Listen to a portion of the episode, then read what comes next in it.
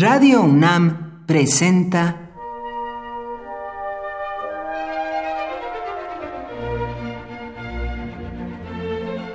Cuaderno de los Espíritus y de las Pinturas por Otto Cázares.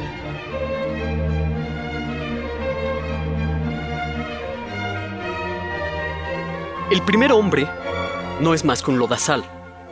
En hebreo, Adán significa eso, barro o tierra. Por eso Adán es el primer humano, es decir, el primer personaje humilde, hijo del humus, heredero del polvo y de la tierra. Hubiera podido permanecer como un blando costal de arena si Dios no hubiera animado su cuerpo de arcilla con su soplo divino. Dios sopló su aliento divino por la nariz del hombre de arcilla, como si de un instrumento musical de viento se tratara, como poéticamente sugirió el gran erudito y musicólogo Ramón Andrés. El aliento que sale por la boca de los humanos vendría a ser algo así como la emisión de un hálito originario.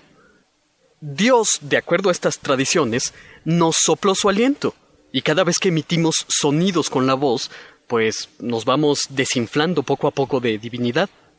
La verdad es que la gente suele percibir poca divinidad en su voz, sobre todo cuando la oye grabada en videos caseros o en la contestadora del teléfono. Todos hemos experimentado esa sensación molesta de oír la propia voz grabada.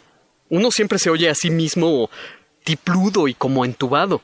Los que nos dedicamos a la radio terminamos por acostumbrarnos, pero lo cierto es que la perplejidad de oírse a sí mismo no desaparece del todo. Un espejo nos devuelve nítidamente nuestra propia imagen, pero no hay ningún espejo sonoro que nos devuelva nítidamente nuestra propia voz. Para muchos estudiosos de la voz y del sonido, el mito de Eco y Narciso es la mejor muestra de esto. Eco era una ninfa de voz sonora y resonante. Como Zeus era un dios sensual, requería de amores a las ninfas por los montes. Eco era la encargada de distraer a Hera, la celosa esposa del padre de los dioses, con largas conversaciones y chismorreos. Cuando Hera cae en la cuenta de que, con verborrea, Eco solo busca embaucarla, la castiga. Se te concederá un uso muy limitado de esta lengua por la que he sido burlada. Desde entonces, Eco solo repite palabras oídas. El cuerpo de la ninfa se desvanece, pero su voz permanece. Se oculta en los bosques. Cuenta el mito que Eco se enamoró, se encendió de una pasión irrefrenable por Narciso, el vanidoso por excelencia, el que solo se desea a sí mismo, enamorado de su propia imagen reflejada en un manantial. En medio del bosque, Narciso pregunta ¿Hay alguien aquí? Y Eco responde ¿Alguien aquí? Ven, ven, ven, dice Narciso. Y Eco Ven, ven, ven, ven, ven, ven, ven. ¿Por qué me huyes? Aquí, aquí, unámonos. Pero cuando Eco quiere arrojarse a los brazos de Narciso, Narciso huye.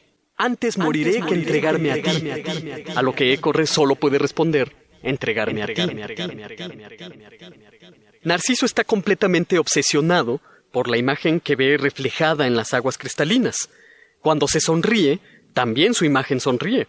Cuando llora, el que ama también llora, pero en vano trata de tocar su propia imagen que se descompone al tocar el espejo de agua.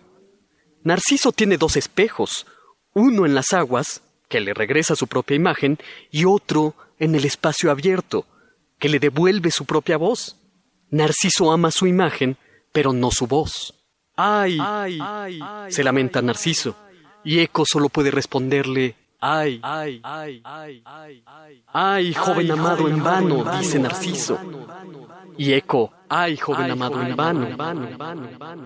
Adiós, adiós, Y entonces Narciso, que se ama cuando se mira, pero que se queda perplejo cuando se oye, se transformó en una flor sin olor.